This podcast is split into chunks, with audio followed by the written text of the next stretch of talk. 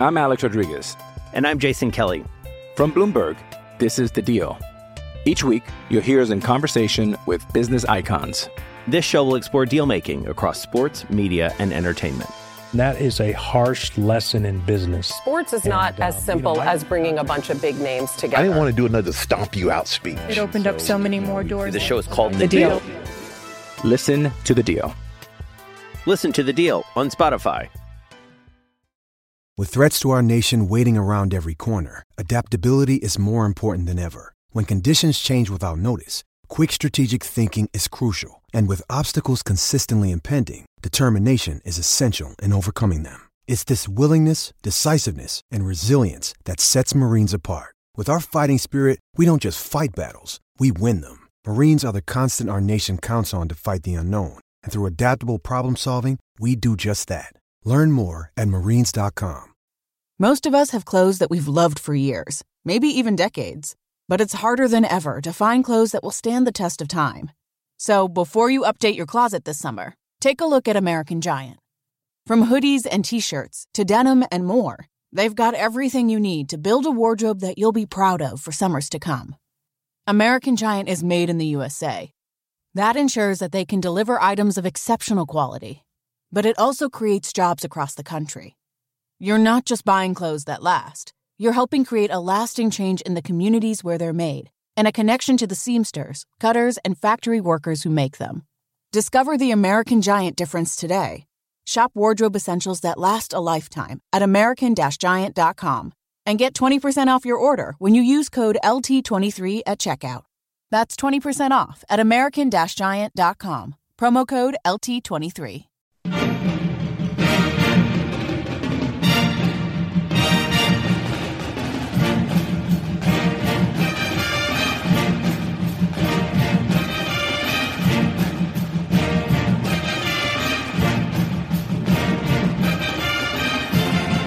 Hello, Duke fans, and welcome to episode 476 of the Duke Basketball Report podcast. It is Tuesday, January 10th, 2023, and tomorrow night we welcome a familiar face back to Cameron Indoor Stadium when the Pitt Panthers come to town. We get to discuss that upcoming game on this show. Who is we? Well, me is Donald Wine, the host for this episode. Sam is in a airport somewhere in the western part of the country. Sam, how are you doing today? Uh, I'm good. I am uh, checking in from Bozeman Airport. I am currently looking out uh, over the mountains. If you have not been to the Bozeman Airport, I highly recommend the views. I hear the views are immaculate. And the other person that forms the we on the show is Jason Evans, living in the state that is home to two time college football national champions. We'll talk about the dogs later, but Jason, how are you feeling today? oh, wow. You got the dog in you? Uh, I do got a little dog in me. Yeah, it was a fun night last night. If you're at all of a Georgia fan, I'm not a huge Georgia fan, but having grown up here and lived here my whole life, uh, I have absorbed a little bit of the bulldog aura, and that was a major league beatdown. I mean, that was just it was over at halftime. I said to a friend of mine, I'm like, if I give you Georgia at halftime, I said, I go Georgia minus 40. You taking Georgia? He's like, oh yeah. They ended up winning by almost 60 yeah, it was bad. Uh, I have that dog in me. It's all dog around these parts after the Lions win, but we're not here to talk about football. We only have Sam for a- about 20 minutes or so. So let's get to the game, the basketball game that we have tomorrow night in Cameron. As I mentioned, we're here to pit the, preview the Pitt Panthers. It'll be the only time that the now number 24 Duke will see Pitt this season. But once again, we will see the return of Jeff Capel to the Gothic Wonderland. It sets up a pretty big matchup. If you're looking really quickly at what Pitt has done this year, they're 11 and 5, 4 and 1 in the ACC, tied for second. Uh, they're 63rd in KenPom, but they have some pretty decent wins. You know, a big win against UVA. They also have wins against NC State, Northwestern, and UNC. And this is when UNC was ranked. They have losses against uh, West Virginia, Michigan, VCU, Vandy, and just uh, the other day on Saturday, they lost to Clemson by one. That was a matchup between the top two teams in the ACC standings. So, uh, Jason, I want to give it to you for some of the matches, but I want to start with this. We're, we're going to talk about some of the players in a minute, and we'll get Sam's take on that. But this is a very experienced team, and you know, we have to talk about what Jeff Capel's team has done so far this year. They've been very strong uh, in all areas of the game. Yeah, so it's easy to look at at Pittsburgh and think, you know, that this is a team that is you know, uh, just putting something together. Uh, gotten a little bit lucky maybe lately. They they they have won several ACC games. Uh, they were four and zero oh in the conference, but they they did that on the strength of beating NC State by eight, Syracuse by two, North Carolina by two, and Virginia by three. those are those are close games. Uh, clearly could have gone either way, and so it'd be easy to sort of go, oh, you know, this is a Pitt team that's just gotten a little bit lucky. Uh, I I don't really think that's the case. I think it's a Pitt team that after a few years of of Coach Capel, of Jeff Capel, you know, trying to figure things out, they've sort of identified who they are and they understand what they're good at, what they're not good at, and and they're being very successful. I, they they are number sixty eight in KenPom. I'm going to tell you right now that that's a very deceptive number. This team is way better than the 68th best team in KenPom. And I'll tell you how I know. So Bart Torvik, who has ratings very similar to Ken Pomeroy's ratings, does a lot of stuff with efficiency, advanced metrics, and such. Bart Torvik allows you to sort his ratings based on certain dates. If you look at this Pitt team from Thanksgiving until today, and I didn't pick that, you know, I didn't pick that date at random. I sort of, you know, I wanted I want a real marker. Thanksgiving, I think, is a reasonable time to say, oh, let's see how they are from that date until today. Pitt's the number 27 team in the country. I'm going to repeat that. This Pitt team, basically a top 25 team over the past month and a half since Thanksgiving. That's that's an impressive thing. By the way, if you're wondering where where is Duke since Thanksgiving, we're number 62 in Bart Torvik's rankings. So yeah, it's easy to say that Duke should be a favorite in this game. I mean, Ken Pomeroy says that the Blue Devils are supposed to win this game by about seven points or so.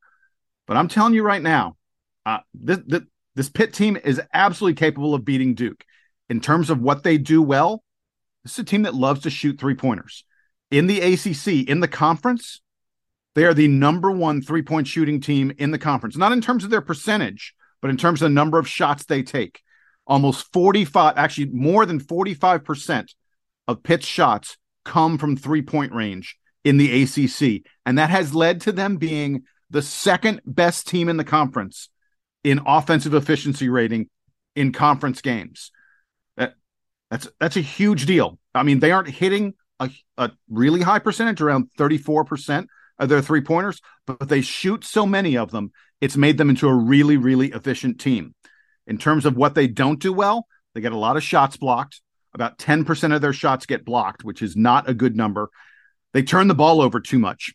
Almost 17% of Pittsburgh um, uh, of Pitt possessions in uh, end with them turning the ball over, and most of those turnovers tend to be steals. So it's a team that you can block their shot, you can steal the ball, but what they really like to do is they want to bomb away from the perimeter and they want to take three pointers, and that's how they typically beat you. And Donald, one other thing I wanted to mention, you talked about experience. Wow. According to KenPom's metrics, this Pitt team is the 18th most experienced team in the country. The average age of a player on this Pitt team in terms of experience is almost three years. Basically, they're playing nothing but seniors. They got some juniors, but those are experienced juniors. They're pretty much playing nothing but juniors and seniors, lots of super seniors as well. The whole time in this in this uh you know for this Pitt team, it is going to be a contrast of styles. Duke wants to take the ball inside, doesn't like to shoot threes. We're not very good at it, and we are very inexperienced. Pitt loves shooting the three pointer, and this is a super experienced team. Yeah, when you look at their top 10 you know guys that they that contribute mostly. I believe only two of them are freshmen, and that's the uh, Diaz Graham twins that just started this year. Uh, two guys that you'll probably see uh, at the center position. But Sam, I want to come to you. There's been a lot of guys on this team that have been uh, great for Pitt thus far, but I want to lead with Blake Hinson, who's kind of been leading the charge. Tell us what you know, about Blake Hinson and also some of the rest of the guys on this Pitt Panthers team. Yeah, Hinson is a is a fascinating player because he uh, he transferred to Pitt this year, but uh, had to sit out two years at Iowa State. Um, so he's on his third school, but this is his fifth year in college. And uh, I don't think that Jeff Capel knew how good of a player he was getting in Blake Hinson. Granted, this uh, award happened sort of during the Christmas break, so there weren't that many games. But Hinson already has an ACC Player of the Week award under his belt for uh, for this year, and is is averaging big numbers for Pitt.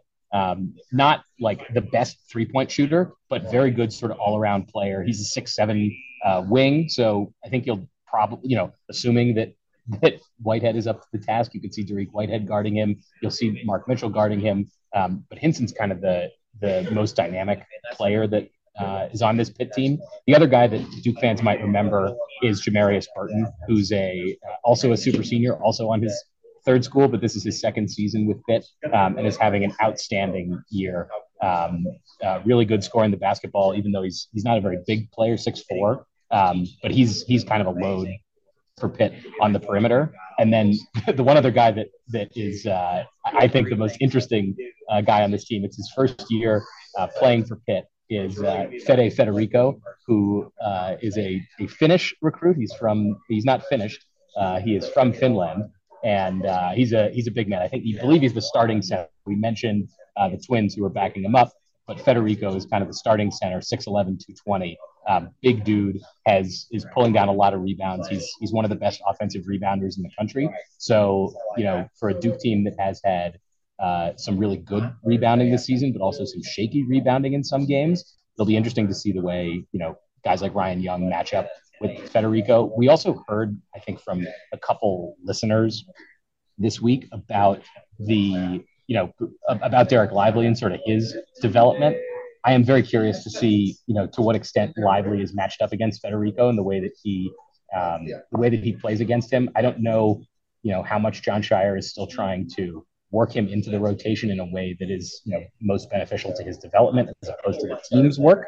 Uh, that is going to be probably the most interesting thing that I'm looking for in this game. Although, as you both have pointed out, uh, Pitt has had has had a pretty successful start to the ACC season, despite those sort of close margins of victory. I agree with Jason that I think they're pretty legit, and this is going to be a great test for Duke, especially because they've got this Pitt game this week, and then uh, right after that, they they have to go play Clemson. They're at Clemson, um, which is also going to be a tough matchup. Yeah. So you mentioned uh, Fede Federiko. Uh, for for those you out there, his actual full name is Federiko Federiko, both spelled the same way. So Fede Fede is going to be a guy down down low that you're going to need to deal with. But also on the Yo, did his did his hey, I got a question. Did did his yeah. parents get confused and they like put first name and last name and I, I how do you get named Federiko Federiko? That's awesome.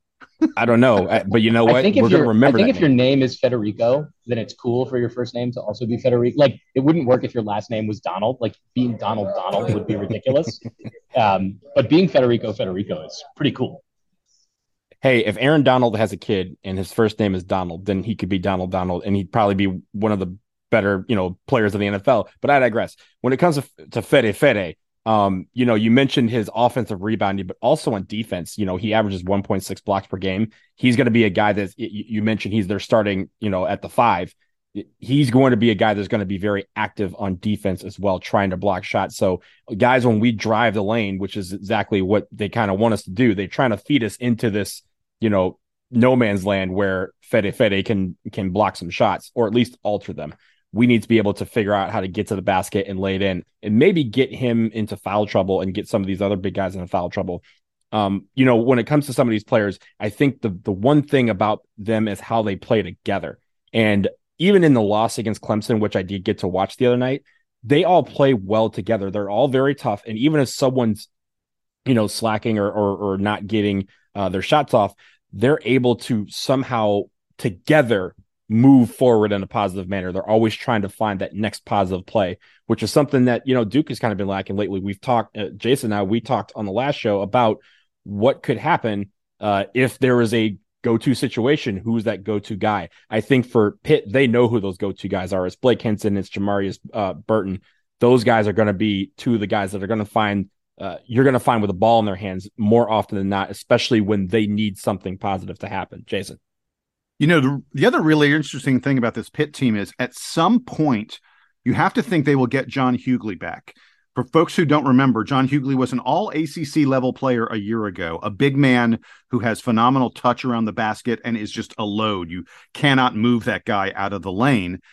He got injured. He had a knee injury earlier this year. He came back from it, but he wasn't very effective. He was clearly out of shape. They're, they haven't really said like what's he hasn't played in like uh, almost a month. They haven't really said what's going on with him. They say it's not a disciplinary issue. They say he's largely healthy. A lot of the speculation is that he's getting back into shape and and figuring out you know some some different things. But at well, some Jason, point, Jason, Yeah. he was suspended last year, um, which is why you would want to even mention the disciplinary stuff, right? Right, exactly, exactly. Uh, again, though, they've said, you know, at some point that they expect him, they expect he will come back. He, he's a heck of a player. He would add some real offensive muscle to what they're trying to do on the inside. You know, and I, I talked about the fact that this team loves to shoot three pointers. Uh, You know, I don't know how you would deal with a team that was taking a bunch of threes and also had a guy like Hugley who was playing for you on the inside and and you know platooning him a little bit or having him alongside Federiko, who's that great offensive rebounder and shot blocker. I mean, this Pitt team, as good as they are, could go next level if he starts playing again. Don't know when it'll be, but I mean, Capel. By the way, we haven't talked enough. Jeff Capel probably is ACC Coach of the Year. I, it- between him and Brad Brownell, I guess at this point, it is. It, it is. th- This team was projected by everyone to be at the very bottom of the conference. The fact that they are near the top, the fact that they are at the moment playing as well as anybody in the league, is truly impressive. And one thing about Jeff Capel teams is that they always play with intensity. No matter what's happening, they're going to play with intensity because, you know, honestly, that's kind of the style that he has enlisted in this team. And we talked last year about some of the struggles that Pitt has had. It's it's kind of great to see Jeff Capel's philosophy kind of take take real hold up there in Pittsburgh. And he, like you said, Jason, he's been one of the best coaches in the ACC so far this year. Sam, anything else on Pitt before we, you know, we transition? Yeah, I, I just wanted to respond to Jason about Jeff Capel. Uh, Jason, you're assuming that Jon Scheyer's not going to rattle off 15 straight wins here to uh, close out the season and clinch ACC Coach of the Year. Yo, it's early. It's early. It could happen. You're right. It could happen. If if if Dereck Lively turns into a double double machine and Duke goes 14 and one the rest of the way, I think Jon Scheyer might win ACC Coach of the Year. You heard it here first, first ladies and gentlemen. Uh, we need to take a break, though. Uh, on the other side, we're going to discuss Duke and some of the shooting stats that they have this year. Jason has the numbers after this. This episode of the Duke Basketball Roundup is sponsored by BetterHelp. Springtime is the season that's supposed to feel like a new beginning. We have better weather, and it feels like everyone gains a boost of energy. However, for many, leaving winter behind doesn't always mean that their mood lightens up with the extra sunlight. We all carry around stress, and that stress can build as more events get added to your calendar. That's certainly true, Donald. And with the amount of social gatherings increasing with the improving weather and more daylight, there's more pressure to be on when you're interacting with family, friends, coworkers, even strangers, even when stress has you a little bit down. And for some, getting advice from a therapist can help you tackle some of that stress without affecting you or the people you care about. That's what BetterHelp is all about. It's entirely online and it's designed to be therapy that's convenient, flexible, and suited to your schedule. You just fill out a brief questionnaire and get matched with a professional, licensed therapist. And you can switch therapists anytime you want. So, if you're thinking of starting therapy, give BetterHelp a try and find your social sweet spot. Visit betterhelp.com slash Duke Roundup today to get 10% off your first month. That's betterhelp, H-E-L-P dot com slash Duke Roundup.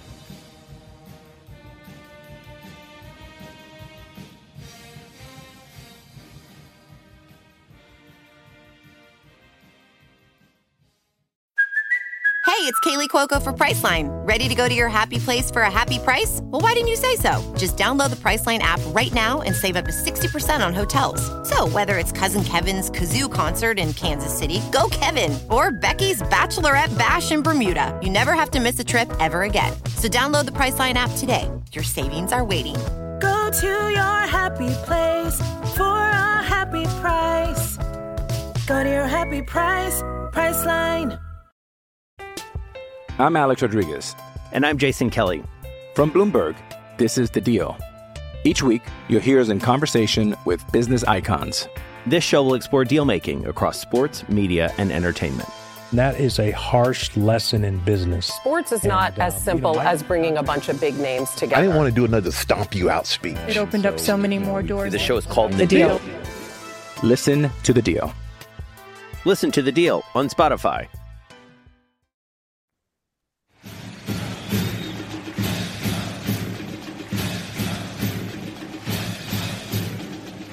Okay, we are back. We had to say goodbye to Sam. Sam has to catch a flight back to Boston. So it's just Jason and I, and we want to get into Duke's shooting stats on the year. Now, Duke's shooting has kind of plagued them a little bit at times this year.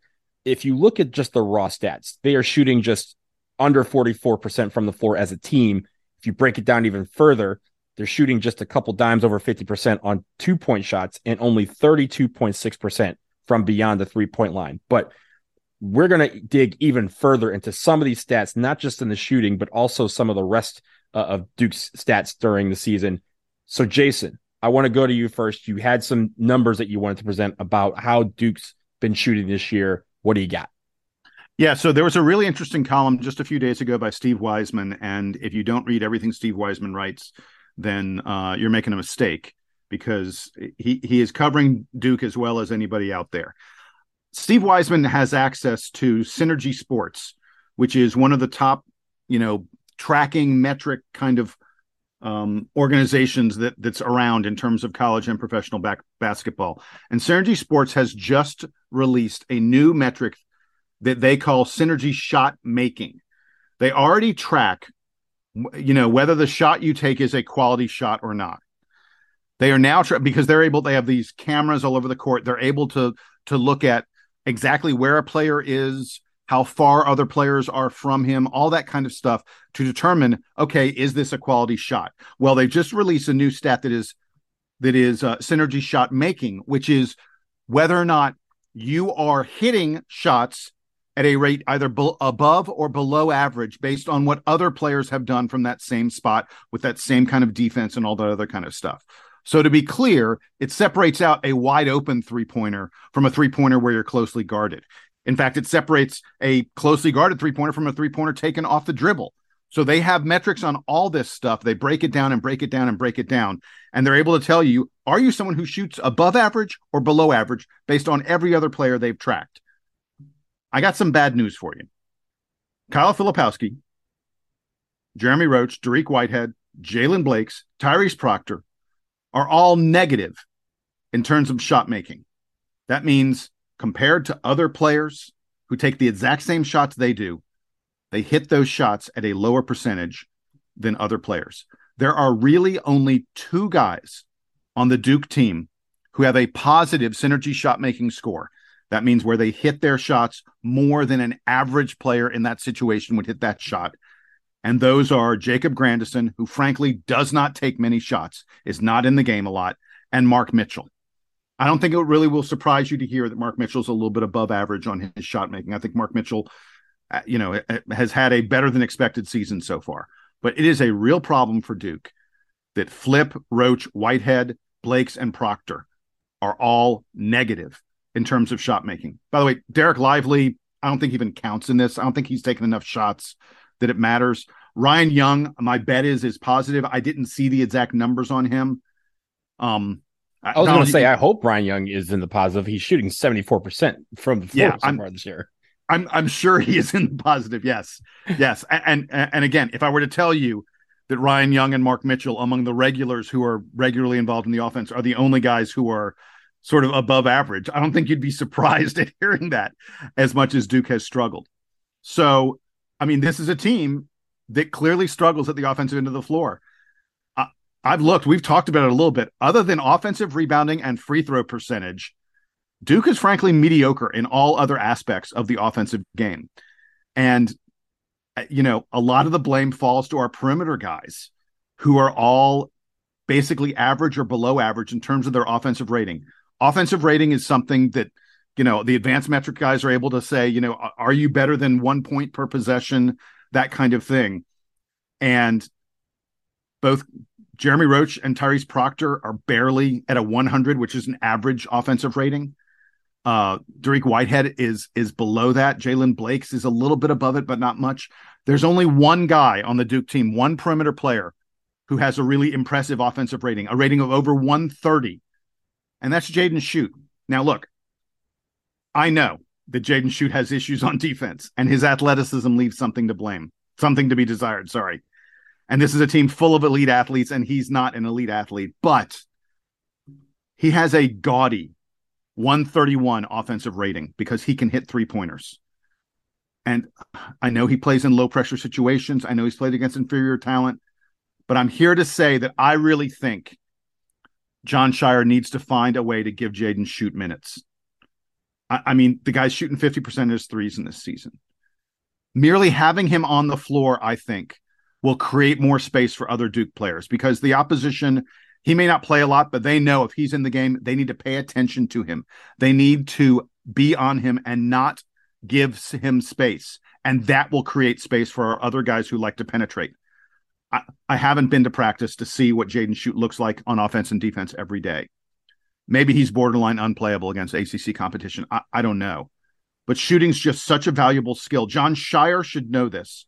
I think he needs to give Jaden Schutt a chance because teams are frankly sloughing off of Tyrese Proctor. They're they don't they don't need to guard Jeremy Roach as much, and probably Jeremy Roach probably doesn't play against Pitt, and I, I think he won't play against Clemson either. Um, Duke's got to find a way to get more spacing and get more opportunities, more good offensive opportunities, so we can raise our shooting percentage. And uh, Donald, maybe I'm wrong. I think that Jaden Schutt has to be part of the answer at this point. I mean, when you talk about three point shooting, that stretches a defense out and that allows for guys, you know, like Dariq Whitehead, who, who honestly has been leading the team in threes over the last few games. Uh, but his game that we know of is mainly his best part of it is being able to drive to lane and create shots inside. But if you're not hitting threes, teams don't have to worry about you shooting. And and that's when you see zones that's when you see got you know teams kind of packing the paint because they know that's all the ways that you can that that Duke can beat them. So I, I think shooting threes and, and hitting them at a better rate is going to only help this team because it'll help stretch defenses out and give more guys chances to thrive. But Jason you mentioned some of the shooting stats and you know we've been focusing now on this ACC season. I had some stats as well about how Duke is performing in some key categories, according to KenPom, in conference only, right? Like, so we, we've talked about some of the things we've done successfully on the season, but we're three and two in the ACC. It's been a struggle so far. Here's why. You know, you're looking at offensive efficiency. You know, we're seventh in the conference in that. So we're middle of the pack. Okay, that's fine. Def- defensive efficiency, which has been something that has Whoa, come. Hey, hey, wait, wait. By the way, yeah. that's not fine. Seventh. The, this Duke team expectations are that this would be a top two, top three team in the conference.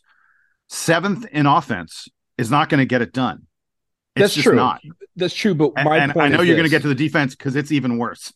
that's my point. My point is, is that the offense we've been saying all season, hey, that's going to come along because our defense is strong, and our defense has been fifth worst in the ACC so far this year. Offensive rebounding percentage. This is the one that is killer, Jason we had literally been the top team in the nation in offensive rebounding percentage for a good chunk of the season. In the ACC, we are middle of the pack. We are seventh. But that drop off has gone from around 40 to 42% to 28.7%. That is a huge drop off. And you've seen uh, for us, that's why we're missing. Even if we're missing shots, we'd be okay. That's fine. We're getting five, six rebounds and, and getting three or four chances at a possession to make shots. That has been really letting us down over the last few games. Turnover percentage. Oh, this is third just an worst. awful number. Oh, third worst, twenty point one percent. Literally, you you mentioned in the last episode, we are turning the ball over in conference on once every five possessions, and when you and that's why your favorite stat has been so skewed. You know, field goals attempted, like that has been so skewed because we are averaging, you know, instead of averaging nine or 10 turnovers a game, we're averaging 15, 16 turnovers a game that's all these possessions where again if you make on half of them your your our points are going to go up. And also some of that momentum for the other team is going to be grounded. Block percentage we're 12th in the ACC offensive steal percentage we are second worst in the ACC and defensive steal percentage we are the fifth worst team in the ACC so it's funny because you know on it, it, we don't have the audio for it but on uh, today i was able to jump on the media availability and i asked some guys questions about you know the difference between acc play and what they what they were experiencing from the big games and non-conference. Not we're not talking about you know the bellarmines. We're talking about kansas and and in purdue and, and iowa those type of games. And the guy said hey, the, hey the Donald, Donald yeah. tell tell everybody who you sp- who you you know who the media availability was worth so folks know who you were talking to yeah so i was talking to mark mitchell and kyle filipowski so of course two freshmen who are experiencing this for the first time Um, and I think for them, two things stood out. You know, both of them kind of mentioned when I said, Hey, we're halfway through the season already. They go, Wow, already? It feels like a blur, like that so many games have been thrown at them in such a short period of time that has really affected momentum because there's no chance to really, you know, turn the tail, turn the tide a little bit, right? If you go down, you're all of a sudden there's no way to kind of regroup and and and and sit there and kind of say we need to get back to basics because there's another game that's like another you know two days away and they have to prepare for that. The other thing that Kyle Filipowski said is the physicality of the ACC has been different, and it's something that he said he needs to be more prepared for. And we've seen in his shooting slump that guys have been going at him. Why, Jason? Because he's been kind of elevating to the top of people's list because of how great he started the season out. And so now that guys are keying in on him, he has to learn how to, you know, in just kind of envelop that pressure and kind of absorb it. One guy who's going to have to learn how to do that over the next week or so is going to be Dariq Whitehead because of the fact that he's come along stronger a little bit lately. Jaylen Blakes, he had a couple of games where he had 17 points, and then you saw a very big drop off because, again, the team's got to say, hey, if we take this guy out of the game, who's going to step up? So those were interesting comments that I, that I heard from both Mark Mitchell and Kyle Filipowski about how the physical nature of the ACC has kind of affected their play. It's really interesting to me that those guys identified physicality. I think that's a it's good because that's something I feel like they can work on and and you know they are they are elite athletes and physicality shouldn't be something that overwhelms elite athletes like that. You know, the other thing that strikes me is we shouldn't get too crazy about these ACC statistics. They're probably greatly skewed by that one game. I mean, we haven't we've only played 5 games. And one of them was that contest against NC State where we were we had our doors blown off. Mm-hmm. And that, you know, for that to be 20% of your data, one fifth of your data, is going to throw things off in 25 percent or that game, but like 25 percent of the season has gone so far. It feels like if you think about it, we are five games into the ACC season. We're about to have two more this week. We're in the we're in the thick of things, and and that's kind of where where some of these stats you kind of go, oh wow, this is not like a one off game. And yeah, sure, there's been data that has skewed the final numbers, but some of the numbers are still troubling whether whether you take the NC State game out of it. Right, right. Uh, well, and the other thing to consider in terms of Duke's schedule so far, I mean, frankly, it's been a you know we're three and two against what's been a fairly easy ACC schedule. We've gotten Boston College twice. They are, you know, almost certainly not among the top half of the ACC. We've gotten Florida State, who's a team that has really, really struggled this year. Wake, you know, maybe middle of the pack. NC State looks like they're pretty good. Um, and NC State, even though they sort of struggled earlier in the season and they've had some tough losses, uh, it has been coming on strong and and looks like a team that could you know challenge certainly for um, for the top half of the conference. So, but but it, but it hasn't been a super tough schedule. And if you look what's coming up, um, we've got Pitt, which we've you know spent this whole episode talking about. Clemson, who's currently undefeated, leading the conference. We got a good Miami team, a good Virginia Tech team. I mean, it, it is not an easy schedule, and the back half of the schedule is really difficult. You know, back half of our schedule is Carolina twice, you know, Miami and Virginia on the road uh, those are some really really difficult games coming up for for the Blue Devils. We we've we got to kind of figure things out a little bit. you you also got to talk to Jon Scheyer, right? I did. Uh, Jon Scheyer was on for about thirty minutes, and and that audio is going to be posted on Duke's uh, social media channels. Very fascinating conversation that he had with you know several questions that I thought were pretty candid. But there was one thing that he mentioned offhand that was interesting to me and that was he he touched on social media negativity uh, in his comments, and he talked about how he used to be on Twitter quite a bit, and his team is obviously all over Twitter, and a lot of them use that to kind of you know build up their persona in the area of in the era of name, image, and likeness. They are on social media, branding, baby, yeah, branding. Uh, but they also in, they get to see the positive of the Duke fan base and they get to see the negative. And he said there's been a lot of an increase in negativity to the point where Jon Scheyer has basically said, I I don't even get on social media anymore because it's been it's become pretty pretty bad out there. And I think what he was trying to do is he he mentioned that he wants this community, this Duke community, to really get behind these players and and know that they're working hard and they're giving it 110% and all the cliches you want um, about getting better every single day. And this team that we see right now is not go- is going to be hopefully the weakest part of the season that we have because they're just going to get stronger and better every single day. And I think it's interesting because when we talk about Cameron, right, and the game tomorrow is in Cameron, he mentioned that the Cameron crowd is always going to be there. They're always behind him. And then when we talk about as a Cameron crazy, Jason, this goes back to when you and I were in school. Like it, the the mantra's always been the same. When we go on a run, Duke is loud. When we yeah. have a we have a, a, a little rut, a scoring rut or a drought or something like that, it's our job to make Cameron louder and to make it where when the chips are down, that's Amen, when we brother. really yeah. get behind the team. That's this point. And I think what Jon Scheyer was trying to say is, hey guys, we need Cameron to be like Cameron every night, but we need our fan base to be like Cameron every single day. Yeah, and I'll tell you the, the, the social media comments really stick out to me because I'm I'm fairly active on like you I'm fairly active on Twitter. I I read a lot of the Duke Twitter stuff, uh, especially with regard to Dereck Lively. I feel like the mm-hmm. Twitter has been absolutely toxic lately. And look, I, I want to be honest. You know, we've criticized, we've spoken about Dereck Lively's struggles on this show, and uh, we we are not here to just to to rah rah and and be fans. We're here to give some critical analysis and and hopefully you know speak truth. Uh, there's no question that Dereck Lively has not been the player that folks expected him to be. That said, it, he's trying. I'm certain that he is trying. I'm certain that he is as frustrated and and angry, more so probably than any one of us. And we should be somewhat understanding. Uh, th- these are young guys who are this le- experiencing this level of competition for the first time, for the most part. They, they they've got a lot to learn, and there's no reason not to think they're not going to get better. There's still tons of time left, and as I said a couple shows ago, at this point in his freshman season, Mark Williams was worthless. Mark Williams was playing two minutes a game, mm-hmm. and and we were even wondering why he was playing those two minutes. Uh, there is absolutely time for Dereck Lively. There is time for all the guys on this team to improve, to play better, to get back to being more of what was expected of them. And the last thing I'll say about all this, I'm sure you're going to want to you want to chime in.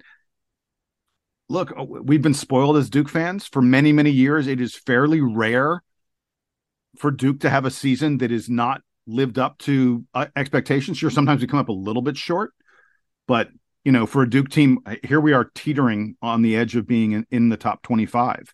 That's something that's fairly unusual for Duke. But look at the other top programs. I mean, look at the other teams, teams that were ranked ahead of us, teams that were ranked in the top five in the preseason. North Carolina and Kentucky. Two of the, you know, two of the programs, they're probably what? They're like four or five programs that that we all would say, oh, we're the top program in the sport. And North Carolina, Kentucky, Duke, in Kansas, you know, that that's the pantheon. Carolina and Kentucky are unranked. and and they're way more experienced than than this Duke team is. So maybe cool the Jets a little bit on some of the on, of the social media angst.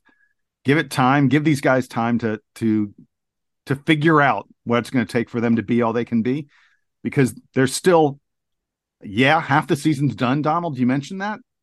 There's half the season still to go. Half the season is left. And and, and like Sam like Sam said, uh, is it impossible? Uh, would it be impossible for this team to go, you know, 14 and 1 from here or something like that? No, it really wouldn't. In fact, it wouldn't even be completely shocking and unheard of for a team this talented to to go on a run and win a bunch of games in the ACC and for us to completely forget about losses to Wake Forest and NC State look, Jason, the patented Duke run is not just on the basketball court. Sometimes it's in the ACC standings. And we've seen Duke go on runs, you know, rattle off seven, eight, nine, sometimes 10, 11 in a row. This can happen. Obviously, there it, it doesn't feel like it at this point, but it also, you know, if you look at it from an optimistic lens, anything can happen in these games. It starts tomorrow. I I I want to finish though by congratulating one of our listeners for some expert sleuthing. All right. Regina Lee, she mentioned uh, she asked us about a month ago, Jason, about what happened to Bates Jones. Yes. And she mentioned that Bates Jones was on the bench or looked like some guy that looked like Bates Jones was on the bench uh, behind Jon Scheyer for a Duke game. And she was like, Yeah, I confirmed that he was probably a manager or something. Well, Regina, you were correct. He is a graduate assistant at Duke. And Jon Scheyer on his press conference actually talked a bit about having him in the in the camp and, and having him back on the team to, as he figures out what he wants to do in the grand scheme of life he, he said it was a very big help to have Bates Jones around to kind of again kind of have that continuity between last year and this year. So uh, Regina Lee, shout out to you because uh, you you did some expert sleuthing that when you asked the question, you know, Jason, Sam, and I had no idea what happened to Bates Jones. We're like, yeah, he's probably somewhere in grad school or or on on Wall Street or something. He's apparently figuring all that out, but he's doing that while helping out this year's Duke basketball team. And the leadership that he can provide from a graduate assistant role is only going to help this young group of guys as they move forward. So, congratulations and thank you to Regina. So, that will do it. But just like Regina, if you have some expert sleuthing of your own, you can email us at dbrpodcast at gmail.com. Also, after the game, we're going to try and record at some point after the game tomorrow. Don't hold us to that, but get your headlines in. You can also email us your headlines from the Pitt game. So for Sam, who was probably boarding his flight at this point, for Jason Evans, who's got that dog in him, I also, I am Donald Line. I have that dog in me as well. This is the DBR podcast, and now it's time for the Duke Band. Take us on. Woof woof.